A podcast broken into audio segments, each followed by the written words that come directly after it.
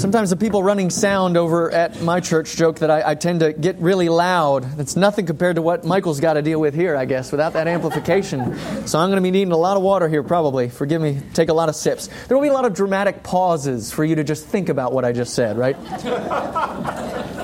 It's a great, great preaching technique, so it'll work to my favor. All right. Our passage this morning, Jeremiah 1, the first eight verses. Jeremiah 1 1 through 8. I trust a familiar story to many of us. Let us hear now what Holy Scripture says. The words of Jeremiah, the son of Hilkiah, one of the priests who were in Anathoth in the land of Benjamin, to whom the word of the Lord came in the days of Josiah the son of Amon, king of Judah, in the thirteenth year of his reign. It came also in the days of Jehoiakim, the son of Josiah, king of Judah, and until the end of the eleventh year of Zedekiah, the son of Josiah, king of Judah, until the captivity of Jerusalem in the fifth month. Now the word of the Lord came to me, saying, Before I formed you in the womb, I knew you, and before you were born, I consecrated you. I appointed you a prophet to the nations. And then I said, Ah, Lord God, behold, I do not know how to speak, for I am only a youth. But the Lord said to me, Do not say, I am only a youth. For to all to whom I send you, you shall go. And whatever I command you, you shall speak. Do not be afraid of them, for I am with you to deliver you, declares the Lord. Let's pray. Father, we thank you for this, your holy word. We thank you for the reading of it. We thank you for the hearing of it. We now ask that you would bless the preaching of it. I could echo the words of Jeremiah I do not know how to speak, not in a way that is truly, truly appropriate for your word. And so it can happen only by your Spirit working in and through someone like me, a clay pot, would you please do it?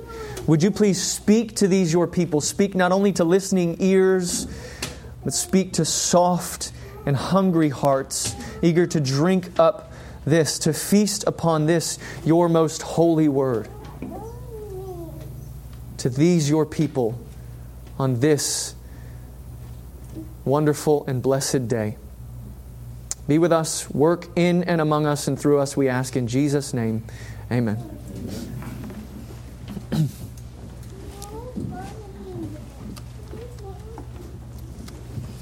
Some excuses are better than others, right? Some excuses are better than others. Like if someone asks you to preach and maybe you say, Well, I've got something else going on, so I can't preach that Sunday. And then Michael has to ask me, and then it, no. Jeremiah's here. I'm glad he's here. But uh, that's funny how that worked out. As you know, the internet can be a source for a great many things. You can Google search just about anything and find a list of just about anything, so you know where I'm going with this. I Google searched some of the worst excuses, and these are just a few examples of the ones that I found. Here are some great excuses to get out of work, so take some notes here. One employee said they wouldn't be able to come in because they had eaten too much birthday cake. One claimed, I love this one, they had been bitten by a duck. I don't know what that duck was capable of, but. One woman explained she couldn't make it in because her roots were showing,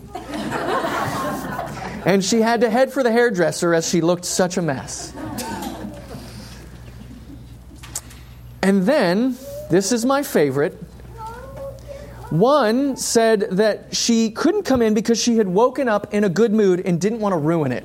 So, yes, there you go. That's a great way to start, right? I'm, I woke up in such a great mood. I'm not going to. Some good excuses uh, for students, for the younger ones in the room who don't have a job yet but maybe are in school. One inventive student claimed, I couldn't do my homework, my computer had a virus, and all my pens and papers did too. This was one written by a mother. It said, Please excuse Roland from physical ed for a few days. He fell out of a tree and misplaced his hip. So that's a bit more of a typo there than a lie. We'll trust that she just kind of misspoke. And this is, this is the best of the students here. Dear teacher, my son is under a doctor's care and should not do PE today. Please execute him. so, another unfortunate typo. Now, I love that we're all laughing so hard, right? These are all such laughable, such silly, and really at, at points hilarious excuses. Bad excuses, so bad they're laughable. But none of these excuses is any worse than the ones we offer to the Lord God Himself in our own lives. None of these excuses is any more laughable than the excuses we often offer to the Lord to try to get out of things that He is calling us to. God calls each and every one of us to any number of tasks. For the Christian, there are at least a few that are universal, right? The first one what is the chief end of man? glorify God and enjoy Him forever, right? Okay, some, some, some people played along there. To glorify God and enjoy Him forever. That's the Christian's highest calling, it's man's highest calling. There's also a passage in the Bible that tells you what God's will is for your life. Do you know that? If anyone ever asks you, What's God's will for your life? Do you know you have an answer? Do you know Paul tells you in 1 Thessalonians 4? He says, and I quote, This is the will of God for you, your sanctification so, whatever it is that leads you into greater holiness, that's the will of God for you. Whether it's spouse or job or city to live in, sanctification is God's will for you. And there's one other call all Christians are given. Every man, woman, and child of God is given the call to do this and also equipped with the ability to do it. And it's to proclaim the good news of the gospel to anyone who will hear. Now, this last one, this last call that we're all given, is obviously the one most similar to Jeremiah's call. Now, I, I, need to be careful. I know Jeremiah is a uniquely called man. None of us here is the prophet to the people of Judah. He has a unique and unrepeatable call and ministry, but every single Christian is to be a witness. Every believer has received the words of life. You cannot say, I'm a Christian, but I don't yet have the words of. No, if you are a Christian, you have the words of life, and if you have them, you are to pour them out through your own lips. This is not for the professionals only. It's not to be left to the Michael Dixons of the world. It's to be given to all the people of God. He tells Jesus, Jesus tells all his followers we're to be, we're to be salt and light wherever we go. Peter tells his readers, his readers, not just the leaders that he's writing to in 1 Peter, he says, always be prepared to make a defense to anyone who will ask you for a reason for the hope that's in you. He's saying that to everyone who's hearing his letter. And earlier in that same letter, he says this He says, You are a chosen race, a royal priesthood, a holy nation, a people for his own possession that you you may proclaim the excellencies of him who called you out of darkness into his marvelous light. Have you been called out of darkness, Christian? Have you been called into marvelous light? And he's done that so that you would proclaim his excellencies. And I don't need to give examples of how church history has shown. It starts in the book of Acts, but throughout church history, we've seen that it's really the ordinary believers. Call them what you want, lay people, lay men and women. They're the ones who've often spread the gospel more than anyone. Just faithfully living and proclaiming with their lives and lips. I'll stop there. I probably didn't even need to make that case for you that you're called to this this ministry of witness and proclamation. So, Jeremiah's call and commission may be unique to him, but we have one very similar to speak the words of life, the good news of the gospel of grace in Christ to any who will hear. And when God calls us to something, all excuses go out the window. When God calls us to something, every excuse goes out the window. And so, without further delay, let's look at the story of Jeremiah. As I said, it's likely a familiar one to you. This might be the portion in all of Jeremiah that we know well. And I hope we will see some things here that will confront us, that will convict us. But I pray that ultimately, of course, we'll find encouragement here. Because I actually believe that most of the conviction we ought to feel when we read the Word of God is the conviction that I am not as encouraged by this as I should be. Lord, help me. Help me to be more encouraged by your Word to me. And so, actually, have a four point sermon this morning. The first is the context. Jeremiah's context, verses 1 through 3 here. And the first three verses do provide for us the context of Jeremiah's ministry. That's what all this historical information is. And if you were here, and if you weren't, this is not like a guilt and shame thing, but if you were here for the Sunday school lesson that Sean gave, he walked us through some dates of the timeline of Israel's history and Judah's history. And these names and things that may be so foreign to us, here's the point of them. Jeremiah's ministry lasts for a little over 40 years. And it lasts during the last 40 years of Judah's existence. Before Judah is crushed by Babylon and driven into exile. So the condition of Judah at this time is not good. Jeremiah's initial call comes in the days of Josiah. Now, again, if you, if you know some history here, Josiah is a good king. He's one of the good guys. We like him. He starts young, he begins to lead a great religious reformation and revival.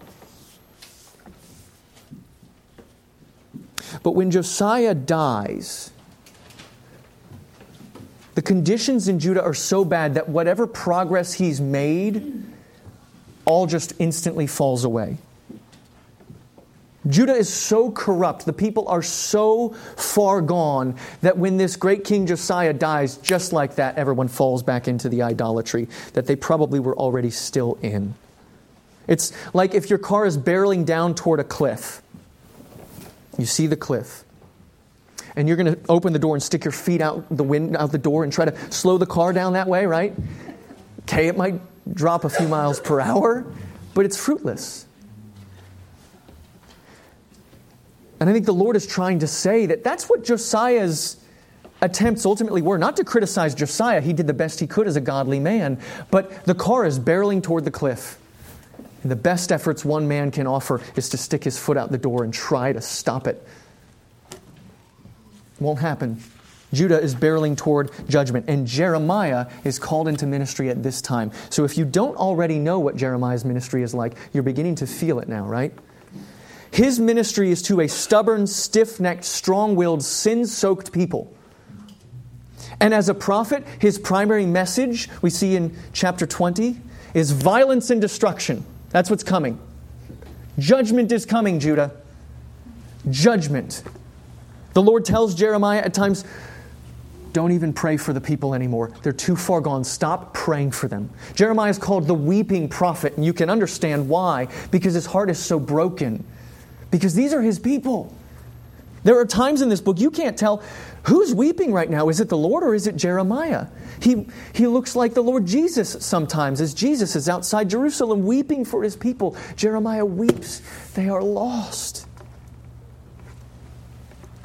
Every prophet was called to a difficult and lonely life because they, they all had to speak against stubborn sinfulness and persistent impenitence. They spoke against sin and called people to repentance. It's not a popular message.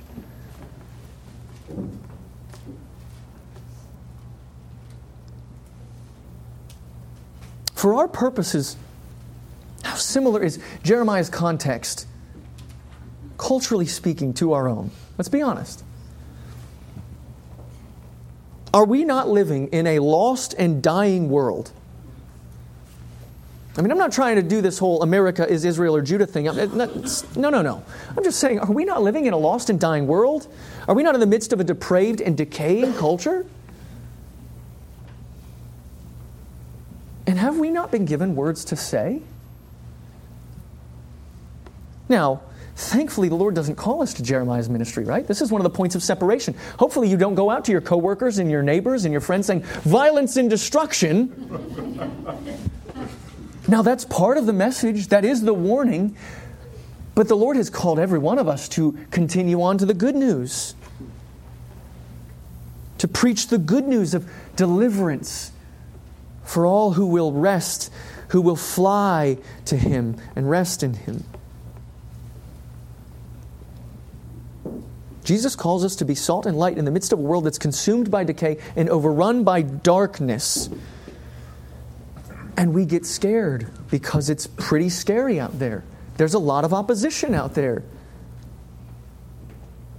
But whatever reason you have to be nervous about walking out of these doors and speaking the name of Jesus, I promise you, Jeremiah had more. People plotted against him, they slandered him, they made false charges against him, they attempted to assassinate him. His own family tried to kill him. Can you imagine? Some of us have been written off by our family because of our faith. Some in this room, I don't doubt. Jeremiah's family threatens to kill him if he keeps preaching this word that he's been given.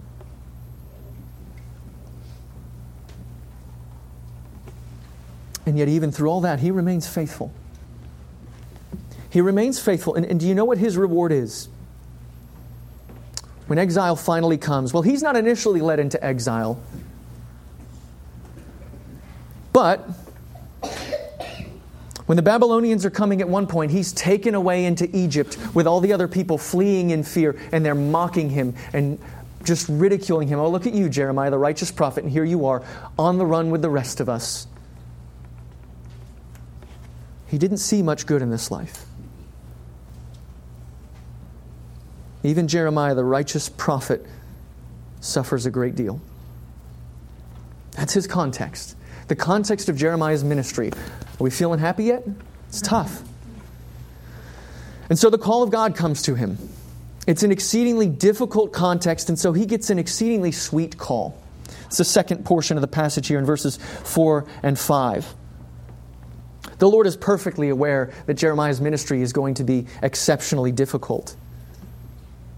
And all the prophets had a unique call in a sense, right? I mean, they're the prophet of the Lord. He's speaking directly to and through them. But Jeremiah's call is special. And that's why we know it, right? He has a 40 year ministry. He's going to preach and weep over the people he loves, face 40 years of rejection and ridicule. And so, how does the Lord begin it? In this sweet way. Hear it again, verse 5. Before I formed you in the womb, I knew you. Before you were born, I consecrated you. I appointed you a prophet to the nations. Because God does something very special here. He takes Jeremiah's call, he lifts it up, and he brings it outside the days of Jeremiah's life. It's that timeline thing that was talked about in Sunday school, right? And he says, it's off the timeline. If the timeline starts when time begins, Jeremiah, before time began. Before I formed you in the womb, I knew you. This is no sudden, unforeseen decision on God's part. This is not a mistake or a last resort that God is turning to. Judah is so bad. Uh, Jeremiah, I'm pulling you off the bench. You, you look like you're ready for this, so come on into the game. No, he says, Before I formed you in the womb, I knew you. And many of you know that this word knew expresses more than just a simple awareness of or a knowing about. Like, I, I know that there are people outside in Publix right now. No, it's this intimate expression of I knew you. I cared for you. You're mine, Jeremiah. You've been mine since before you were born. And so, since before you were born, Jeremiah, I've been molding and fashioning and preparing you for this purpose. Now, is this also not absolutely true of every one of us? We love Psalm 139. It's famous for its declaration You formed my inward parts. You knitted me together in my mother's womb. I praise you, for I am fearfully and wonderfully made. And then it says this in verse 16 your eyes saw my unformed substance. In your book were written every one of them, every one of the days that were formed for me, which as yet there was none of them. The psalmist is saying, and this is true of us, that God ordains not just that we exist, not that just that we have life in the days in which we do, He ordains the very dealings of our days. The things that you and I do and are called to, He has ordained them. You still don't believe me.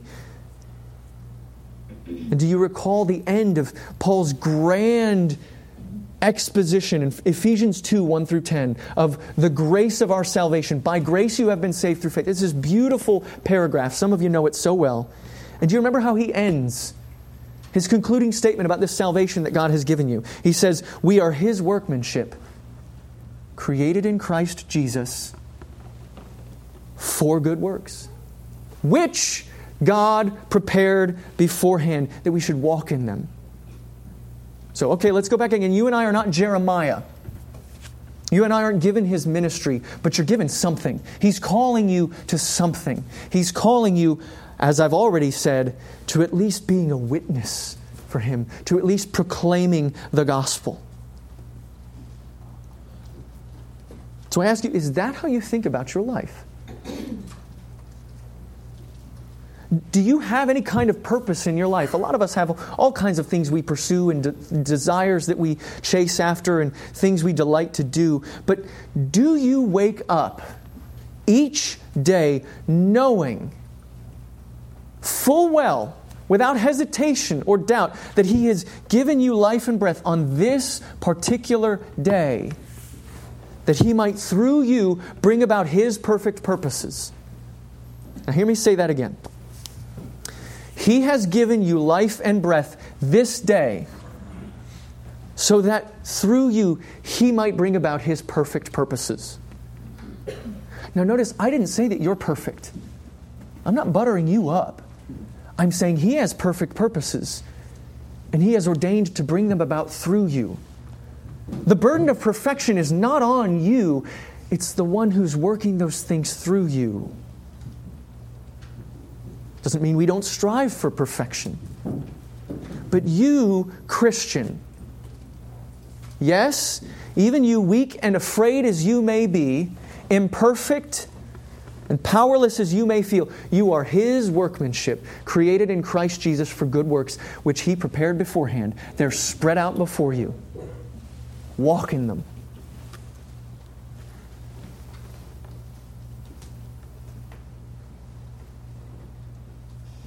And setting the working and purposes aside for just a moment, some of us just need a, a, much more basic and foundational encouragement than all this good works stuff, right? Some of you, how many of you need to be reminded that before you were born, you were known and loved?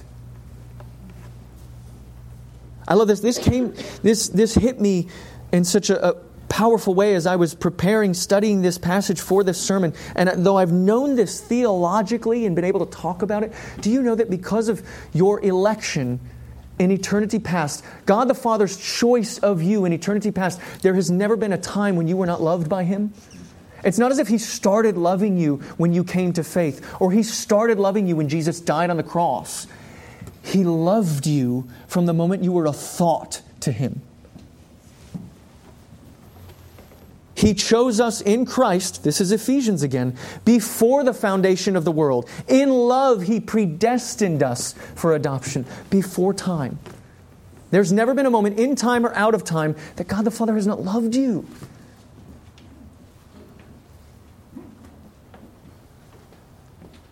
He chose you, He loved you because He wanted to, as Paul says, according to the purpose of His will. It's what He wanted to do.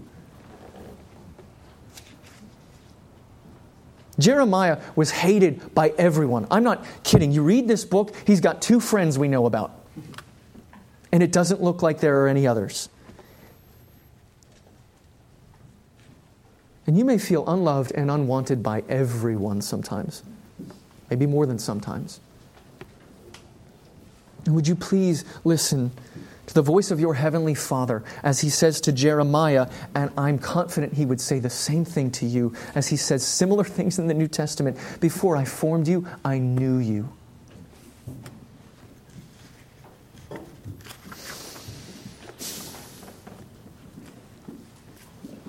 Now, it's hard to believe that having just heard that, Jeremiah would have an excuse to offer.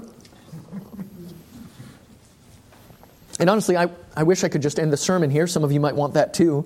Because you, you like to end the sermon at a climax, and I don't know how you get any higher than that. But let's allow Jeremiah to be an example to us, right? An example of us, for us, of how our own heart tends to push back after hearing glorious things like that. Jeremiah offers his excuse. And for the sake of alliteration, which I love, right? It's so much fun, we'll call this the complaint. We've seen the context of Jeremiah's ministry, we've seen the call, and now here's Jeremiah's complaint. Verse 6. He hears this incredible call of God, and you can see his first reaction is, Ah, Lord God. The, the first words out of his mouth are a genuine expression of total shock. Whoa, you're talking to me?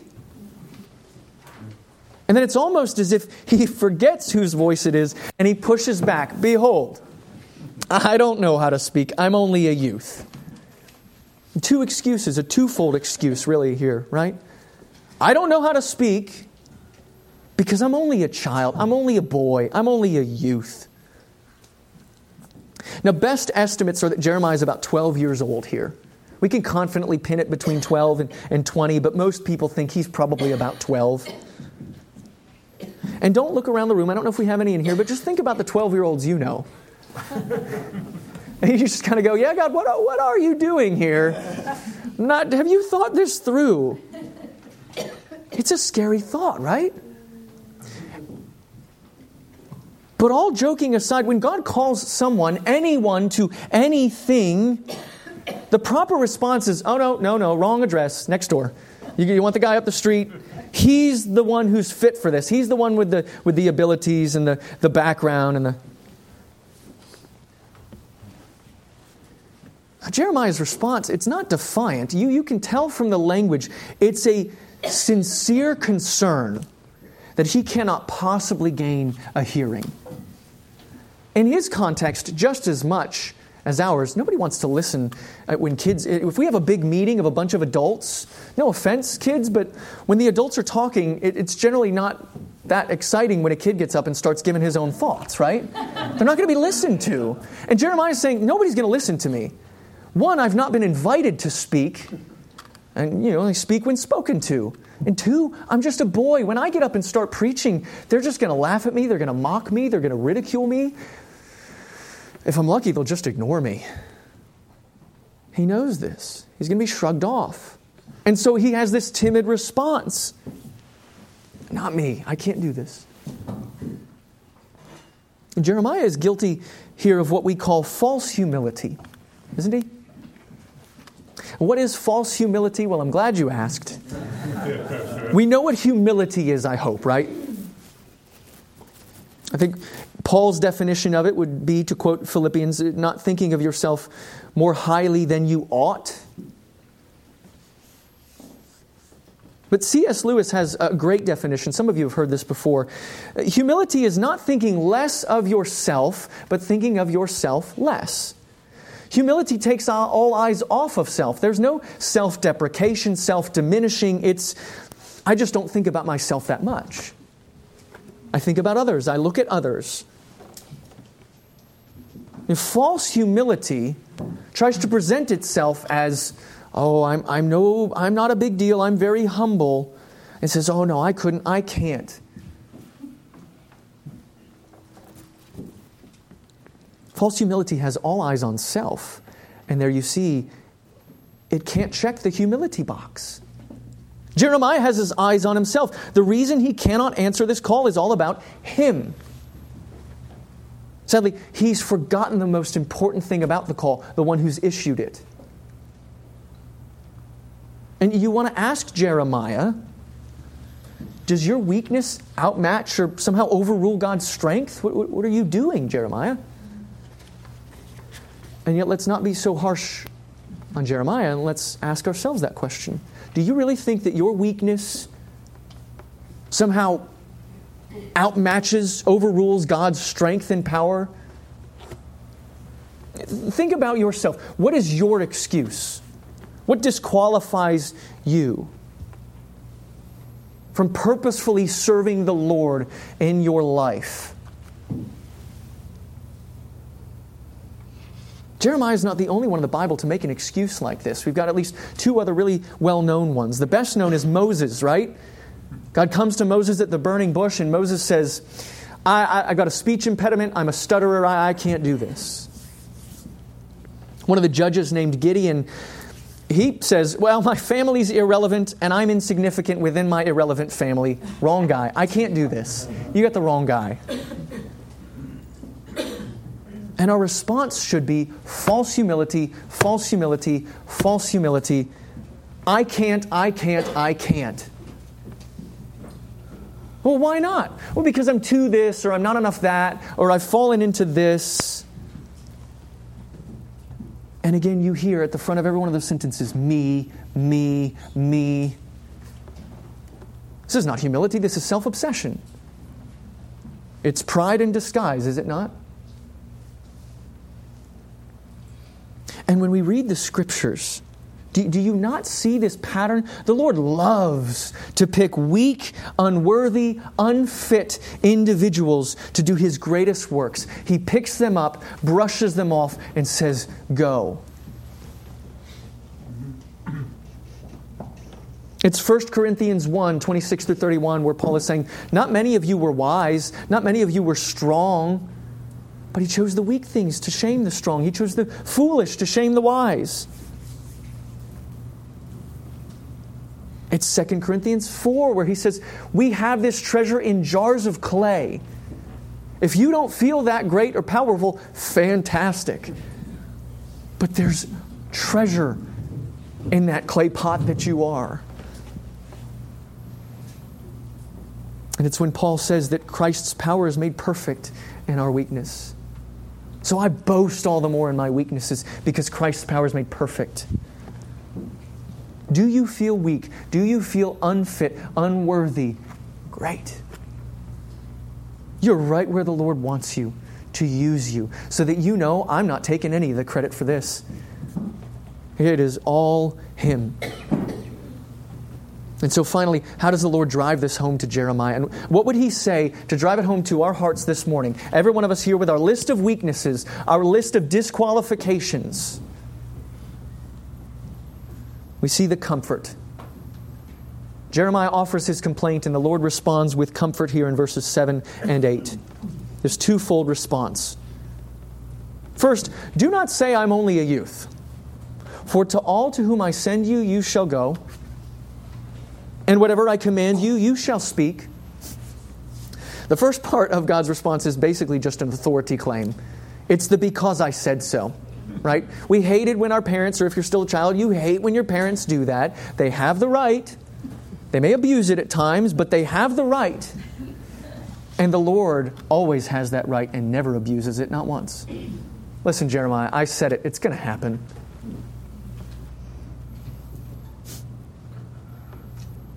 You can hear him saying, My word stands. It does not sputter and stop when it runs into human weakness. My word stands and goes forth and moves in power. And notice what God doesn't do. As one commentator puts it, God does not dispute the accuracy of Jeremiah's claims about his age and experience. Excuse me, inexperience. God doesn't dispute the accuracy of these claims, he disputes their relevance. He doesn't get into a debate with Jeremiah. No, actually, you know, I've, I've given you an ability to speak. You're going to find that when you start using it, it's going to go great. And you really know the scriptures well, so I've equipped you in that. He doesn't get into this argument with him. Do you know the Lord never disputes your claims of inadequacy? He doesn't play that foolish game. We do all the time. Oh, no, no, Alan, you're not that dumb. You're actually quite smart. And you're, you're really good at this. And blah. That's how we try to puff each other up a little bit, right? Pick each other up.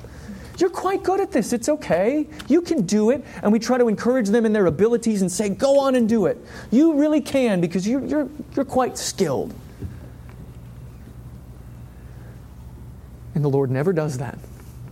He doesn't dispute the accuracy of your claims to inadequacy. He simply rejects their relevance. Irrelevant. Not the point. He doesn't give a list of strengths and weaknesses to Christians. And let's be so thankful for that, right? Can you imagine how much that would destroy us, destroy the church, if every one of us was given this list of strengths and weaknesses so clearly, how much we would compete with each other? Well, I think I'm a seven on this, and uh, you know, I, maybe you're an eight. I don't. I mean, all that would ever do is serve to lead us to look into ourselves and our boastful self reliance and go, He's made me good at this. And eventually it's just, I'm good at this. We've lost the Him altogether. So, so what does God do? He doesn't dispute, He doesn't tell Jeremiah what he's good at. No, in verse 8, he says, Do not be afraid of them, for I am with you to deliver you. I love a more literal translation of that first part, do not be afraid of them, is do not be afraid of their faces. And as one who gets to stand in front of groups of people and speak, I will say faces make a difference. When I'm looking out on a crowd, I don't do this consciously, but I tend to look more at the ones who are smiling back at me because it just feels good, right? And the Lord knows Jeremiah has a ministry where he's going to speak to nothing but scowls. It's a really sweet thing that the Lord's comfort is that particular do not be afraid of their faces. Their opposition of you is just a bunch of faces. But then the crescendo, then the true climax, right? We, we, it's so common to us as to be ordinary, and we just diminish the value, the sweetness, the power of this. Don't be afraid, I'm with you. I am with you. Do you know these words are the exact same words that the Lord offers to Moses and to Gideon, to everyone who would push back and make an excuse? Moses in Exodus 3 says, Who am I that I should do this, that I should go? And the Lord's response is, But I will be with you. I love it. He doesn't even attempt to answer Moses' question. Moses, let me tell you who you are. You're a shepherd right now, but you grew up in Egypt. You have all this education. He doesn't do it. He just says, Moses, who you are is not at issue. It's who I am and the fact that you are the one with whom I will be. I will be with you. Now go. Gideon, the exact same thing. My clan's the weakest in Manasseh. I'm the least in my father's house. Me, me, me. And God says, But I will be with you.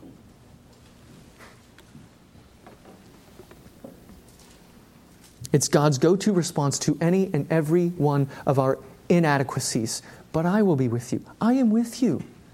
Do you not understand that?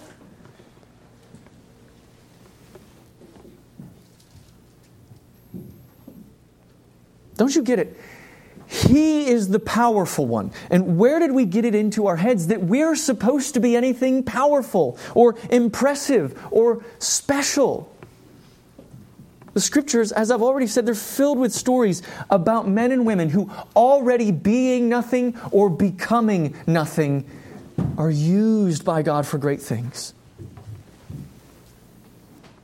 Where did we get the idea that God needs us to be the powerful and impressive one? You're not going to find it here.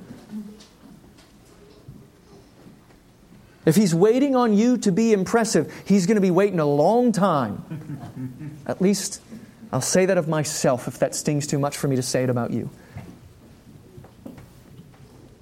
So, what's your excuse? Are you too young? Are you too old? Are you not smart enough? You're not a great speaker? Maybe you're just not very bold? You're not very popular? It's funny, we think, I'm not in the right position or I'm not equipped properly for this. And the Lord is saying, You're paying attention to this position. You need to pay attention to your position in me. That I am in you and I am with you. God's use of you is not about you, and His power is not limited by your weakness.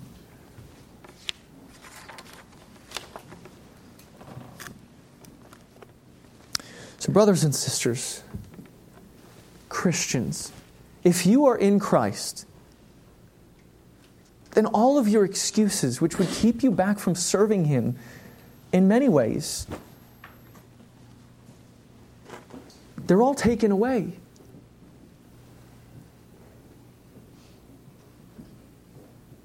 Your sin, which would disqualify you truly, it has been taken away from you.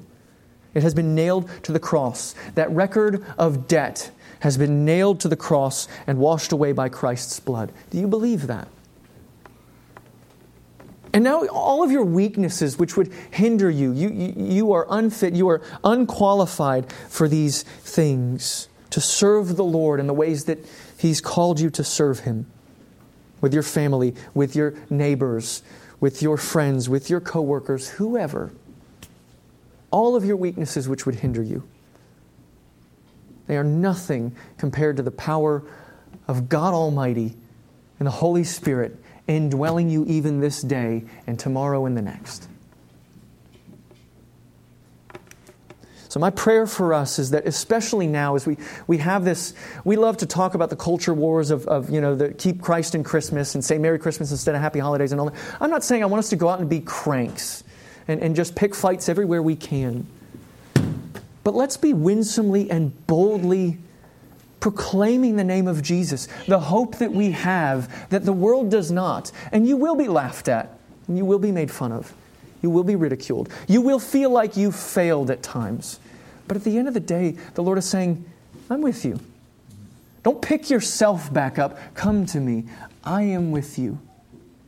Don't do this on your own. Don't feel that you're alone. You may be out there, but I am with you